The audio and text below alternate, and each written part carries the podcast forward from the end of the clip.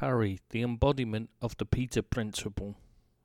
I did have a couple of requests for this article which sparked it off. The first one being, Tris, if you're around pal and not too busy, I was wondering if you did artic- an article on Rick Parry and his works and, and ongoings when at Liverpool, and did he try to get the best deals, etc. I know he passed us to H and G, but I'd like to know more of the good and bad. Big ask, I know, just not ask googling when I know you can hit the nail on the head and be blunt and honest. Cheers if you can, J. Dobred. Along with that, there was, I know we ask you for a lot, but when you get the op- an opportunity, would you be able to write an article on Rick Parry and his shortcomings as a chief executive? As fans, we always hope for the best and always believe that things will take a turn for the better, which is probably why we love Klopp so much. But it is equally fascinating to read about where the club has made mistakes in the past in terms of its running, and in particular with regard to transfer dealings. And that was from Low LFC. Those are the two requests that sparked off this article, and though initially I did consider writing it from my memories of his time, I thought it would be fair to Parry and take some time to read up on his side of the story. As I grew to dislike him immensely while he was in the role at the time, I thought it only fair to try and get to see it from his side. Unfortunately, the guy's comments and constant ones in the media actually reinforced my opinion of him. He constantly ki- contradicts himself, and it seems like he would struggle to lie straight in bed. However, I'm going to try and remove my personal distaste of Parry and his actions in an attempt to give as dispassionate a view an overview as possible. To be fair, every comment he makes, when you have the full picture of what actually happened, shows him to be utterly incompetent and living off the back of something he actually did nothing to achieve other than being a mediator, the creation of the Premier League. After attending Ellesmere Port Grammar School and then on to University of Liverpool to get a maths degree and train as a chartered accountant, Parry worked as a financial controller in the leisure industry. After that, he moved on to a management consultancy role and was working as a senior management consultant in 1991 when he was recruited to help set up the nascent English Premier League. In February 1992, he was appointed chief executive of the Premier League and was there to profit from B Sky B's des- desire for a product to hang their hat on. In those days, Sky was losing money. It was struggling to get subscribers with little to entice customers to part with their hard earned cash for a monthly fee. In those days, football was not on live TV in England except for the FA Cup final, which got huge viewing figures around the world. Sky had realised there was a gap in the market, more of a yawning chasm than a gap really, and went about filling it. They agreed a deal in partnership with the BBC, who were given the right to highlights for Match of the Day for 304 million, something which saw Parry given a huge amount of credit as the fee was enormous for the time. Whether or not that was down to Parry's negotiating skills is impossible to really judge, but the TV deal did change the face of football in England, from being all about football to being all about money. Parry showed his footballing brain by working with long ball merchant Howard Wilkinson to set up the rules for Premier League academies. In his final year with the Prem, he brokered a deal of more than double the value of the previous one, a £700 million plus contract with Sky and the BBC. After leaving the role, Parry has said that he was approached by a Premier League club to be their CEO and was on the verge of taking the job when he decided that if he was going to be CEO, it should be with a club he supported. So he phoned up the then CEO of Liverpool, Peter Robinson, to ask if he could have his job. Robinson, who was planning on retiring soon anyway, agreed to bring him in as, as his long term successor, and David Moores appointed him in July 1998. His first role, as the handover began from Robinson to Parry, was to set up the new academy in Kirkby, as he was fresh from his work on the Premier League's academy rules. His work was such a success that the whole academy setup had to be ripped up and begun again under Rafael Benitez just seven years later. Liverpool were managed by Roy Evans in those days, with a lot of interference from David Moores, who thought, in the way that sad act managers often do, that he was friends with the staff, though he was seen as a joke and a soft touch to be used by the players. Evans had only managed a third place, and Moores decided it was time for a change and to move away from the old boot room mentality. Except Moores was very much a soft touch and did not have the balls to show Evans the respect he deserved and say to him it was time for a change and make that change. Instead, Houllier was appointed as joint manager in one of the most stupid decisions of all time. Parry tried to sell it by saying later, I think it was a recognition that things needed to change, but not wanting too radically and recognising we were very much within the European game with the importance of the Champions League and the influx of foreign players. We needed to evolve but didn't want to lose our roots completely and cut the ties with the boot room. We compromised a little, but compromises rarely work in any sphere, especially football. It was with the best of intentions to marry the old and the new, but it was discovered fairly rapidly that it would be very difficult. To be fair to Roy, he had the courage and the good grace to say, We can all see it's not working, and it's time for me to move on. He made it painless from the club's point of view and deserves enormous credit for doing that. What he means is that Evans was the only man, only one man enough to do the right thing. Houllier had been recommended by a respected older head around the club, Tom Saunders, who saw a man who was ahead of the game in France, knew the city of Liverpool well, and would want the job. Even though Houllier had offers on the table from Celtic and Sheffield Wednesday, he was very keen on managing Liverpool, a club he had a soft spot for from his time in the city while studying. He was brought in with the promise of being manager, though he never expected it to be a shared post when he agreed to take it. With Moores and Parry failing to show Evans the respect he deserved by telling him straight, it was left to Evans to make the necessary decision and quit when it was clear that a joint manager role was as stupid as it seemed.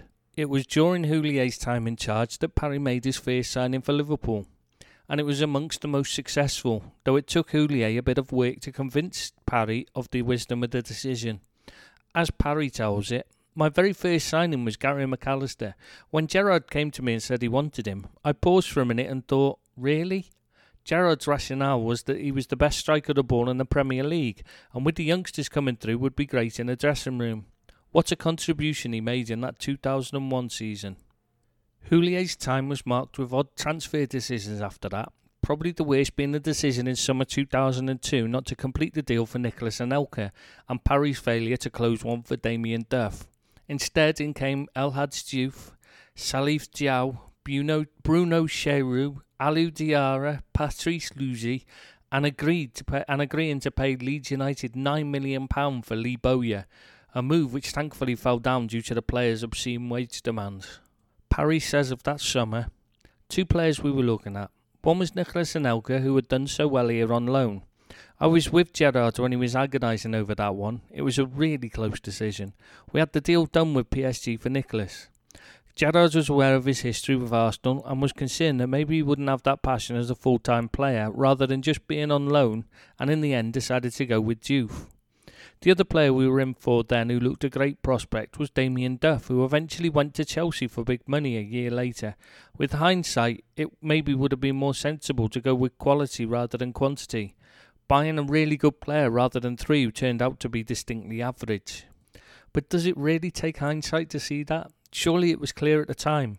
Surely a CEO should be capable of realising these things at the time that quality is key, not quantity, when it comes to signing players.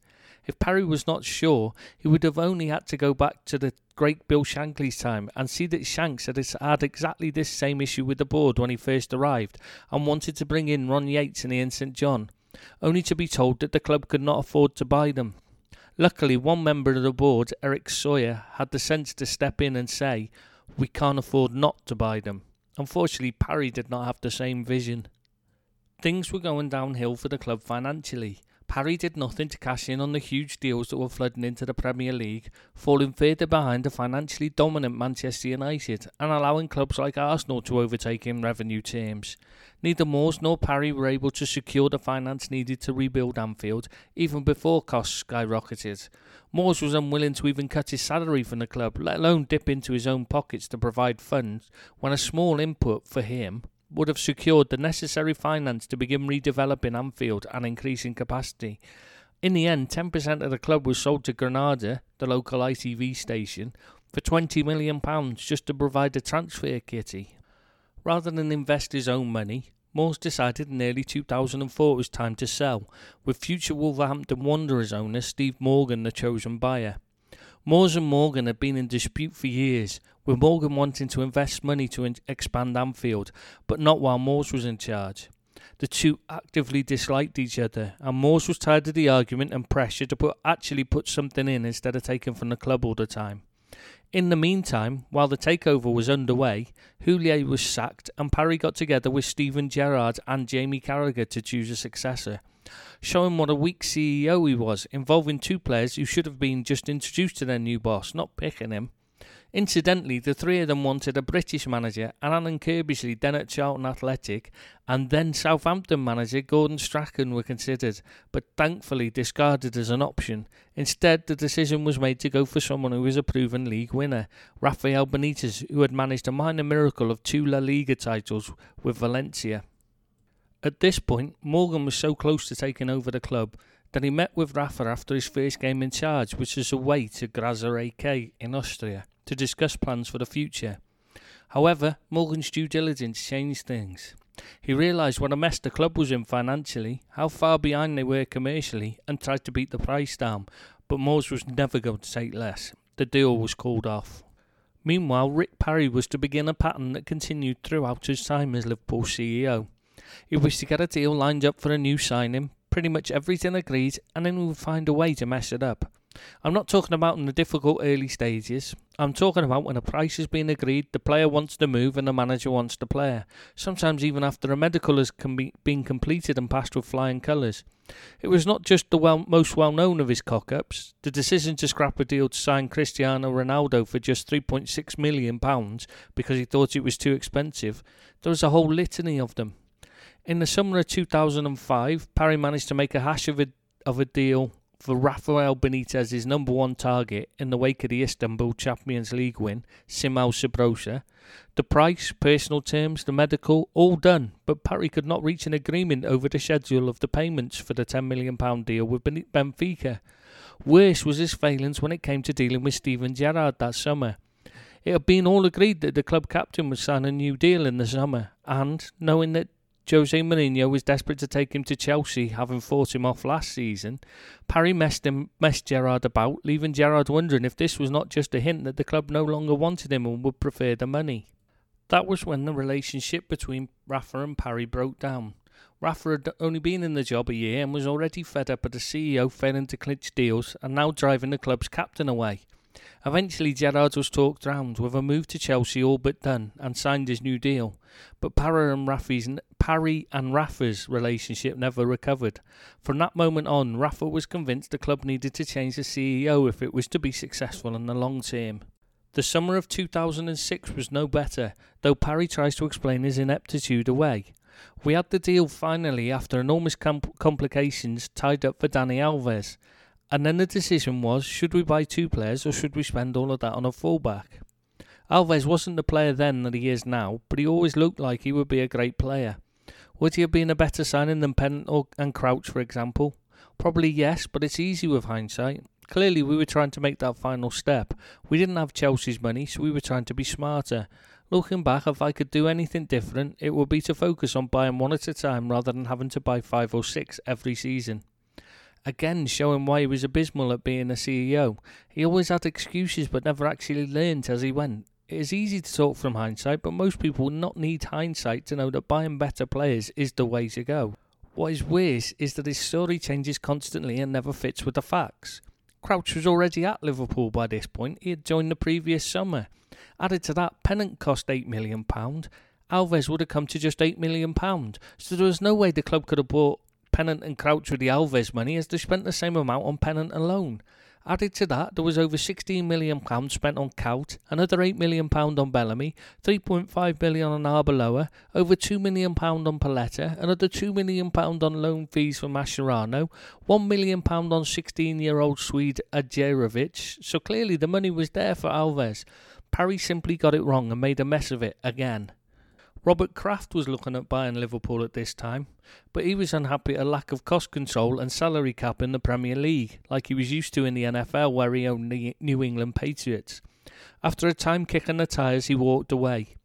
The next American to show interest was George Gillett, but he did not have the funds to buy the club and his move came to nothing. There was another interested party that stepped in, the Dubai government backed DIC, who were extremely interested in buying the club, but they wanted Liverpool FC, Sands, Parry and Moores, whereas the pair of them wanted a deal that still kept them in place. However, Parry was of the opinion at the time that it was the best bid for the club. DIC's plan was set out plainly. It was the same basic blueprint that Manchester City's Abu Dhabi owners later followed, which was to invest heavily in the infrastructure, regenerating the area around the ground, new training complex, etc., but with the clearly laid out intention to then look to sell the club later when all that was completed at a profit. Their plan also included investment in the team, with the intent to sell a winning team as that would maximise the value. However, there were issues in the negotiations with Moores, who wanted a position as lifetime, pre- lifetime president that included all expenses paid, first class trips to every away game, something DIC saw as an unnecessary burden on the finances. Pretty much summing Moores up in a few words there. Parry's story at the time differs depending on which day of the week it is. Sometimes he claims Moores walked away, other times he says DIC did. It wasn't a case of us rejecting D- Dubai, they were the preferred bidder, but they walked away, Parry said at one time. Another time he said Moores was the one pulling the plug. The dissenting voice was actually David's, because his view is once he's shaken hands on something, he's committed to it, and he wasn't going to let that go lightly, and obviously he was the majority shareholder. The strong view of the non execs, the professionals, we were pretty much united in the common sense view that the DIC deal didn't seem right. But David's view was that I've shaken hands, I'm not going to be rushed, I want 48 hours to sleep on it. I went to David's house the following morning with Keith Clayton, LFC director, and he said, We've got to let DIC know what's happening. And he phoned Samir Al Ansari, chair of DIC, and David said, Look, Samir, we're in a bit of a mess. Everything's gone pear shaped. You've missed deadlines. There's a strong view on the board that we need to go in an alternative direction. Had I been Samir, I'd have said, David, I'll be on the next plane, we can sort this out. Samir's response was, If you don't commit to DIC by 5pm today, we're walking away. David then says, You're not going to blackmail Liverpool Football Club. No one's going to treat us like that. We'll call your bluff. It was that that pushed David in the other direction. The truth is, Parry is once again stretching the truth to breaking point and well beyond. What actually caused the breakdown in negotiations with DIC was when George Gillett returned to the table with leveraged buyout expert Tom Hicks as a partner. Their plan was very similar to the one the Glazers used to buy Manchester United. They would leverage the debt against the club and use its own money to buy it from Moores. You might think that a man claiming to love the club, as Moores so often did, would not even consider a sale under those circumstances, but then Gillett and Hicks added a couple of clinches to it. They offered an extra few million over the price previously agreed with DIC, and they agreed to seal Moore's position as lifetime president in the contract. For some reason, Parry also decided to change his mind and make them his preferred bidders, though I'm sure that the large bonus payment and guaranteeing his place as CEO had nothing, absolutely nothing to do with his change of heart. No one positive that the bean counter in him could see the merits in leveraging the club's own money to buy out the club, ensuring it would be strapped for cash for many years, rather than outside investment being pumped into the club to strengthen it. It was then that DIC pulled out of negotiations, when a deal was on the verge of being agreed as Moores and Parry told them to match the bid from the Americans or they would sell to them instead. DIC were disgusted by the way Moores and Parry had done business with them and walked away, never to return, despite all the rumours of interest from them in later years. But luckily for Liverpool, it instead got Tom Hicks. When I was in the leverage buyout business, we bought Weetabix and we leveraged it up to make our return. You could say that anyone who was eating Weetabix was paying for our purchase of Weetabix. It was just business. It is the same for Liverpool. Hicks and Gillett came in with a business plan to net spend £20 million on players each season, but by this point, Rafa and Parry were already at loggerheads, with Rafa publicly criticising Parry and the club for the speed of transfer dealings in May 2007. Hicks took Rafa's side from the off after being astounded by the commercial ineptitude of the club when he arrived. His flabber was completely gasted by what he found, with a commercial department that was literally just a room above a pub with a couple of staff members. The club shop, which was also run from that same commercial department, was a mess, with huge queues each match day, which Hicks improved on by the, by the simple expedient, which Parry had never thought of, by putting in a couple more tills to ring up the sales. While Parry tried to run everything on a shoestring, Hicks immediately sought to invest in this department in an, attempt, in an attempt to bring in more money, which he did succeed in doing simply by dragging the club into the 20th century. The summer of 2007 did see the club invest in the transfer market, as Fernando Torres, Ryan Babel, Lucas Leiva, and Yossi Benayoun all arrived to bolster the squad. However, it was not enough to bolster, heal the rift between Rafa and Parry, and by January 2008, Liverpool fans had already turned on Gillett and Hicks as they protested against the new ownership to show their backing of Rafa. This was following reports that Hicks and Gillett had met with Jurgen Klinsmann in order to offer him the job of replacing Benitez as Liverpool manager, with Rafa as Rafa refused to sign a new contract due to his frustration with Parry. Parry claimed to know nothing of any meeting with Klinsmann. Then Hicks, who had been growing more and more frustrated by Parry's ineptitude, publicly sided with Benitez and called on Parry to quit in April 2008. Hicks said, Look at what's happened under Rick. It has been a disaster. We have fallen so far behind the other leading clubs. We should have had the stadium built by now. We have a few major sponsors when we should have 15. We've still got the top brand in the world of football, but that's no good if you don't know how to commercialise it. Rick needs to resign from Liverpool FC. He has put his heart into it, but it's time for a change. You have to be able to work with a manager, and Rick has proved he can't do that. He was not finished there, and Tom Hicks continued by saying, I will formally request George's approval to terminate Rick's contract. If he chooses not to, the record will be clear. Rick Parry has been Liverpool's CEO for 10 years and we haven't won a league championship under his leadership. Our commercial revenues are not kept up with other top top clubs during that time, which has made it very difficult to compete for the Premier League. After watching him operate, I came to the cl- conclusion it was time to ask him to resign due to his inability to manage an organisation, his seemingly arrogant attitude to our supporters, and his lack of communication with Rafa. I reached my decision a few weeks ago, but waited until after the games against Everton and Arsenal. It is important to try to to try to have a new CEO in place by May, so we can begin working with Rafa on player transfers.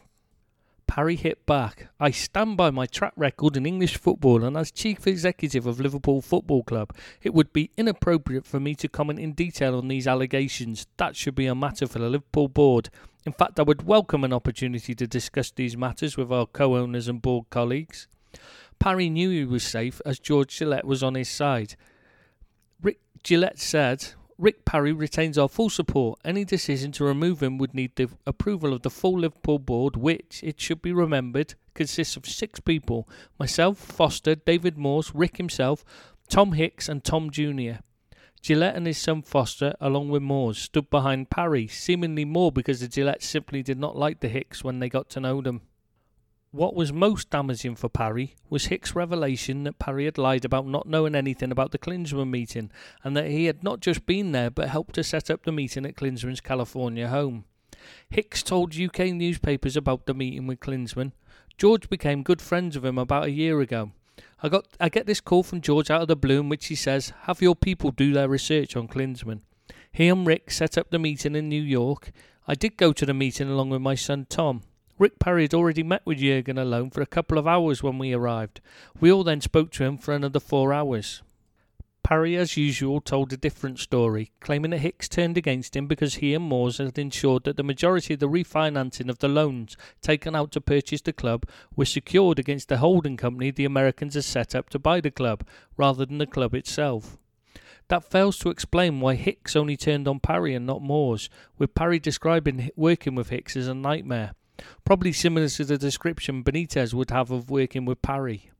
That summer, the one of 2008, was one of enormous turmoil as Parry once more caused problems with his inability to close a deal.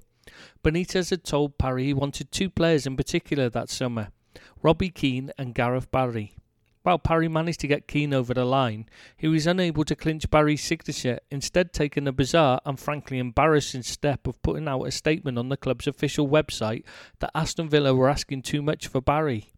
Instead, Albert Riera and Andrea Dossena came in to replace Riise, the role Barry was earmarked for, much to Rafa's chagrin. Financial problems were growing behind the scenes as the economy had crashed and the club was loaded with debt placed on it by Hicks and Gillett.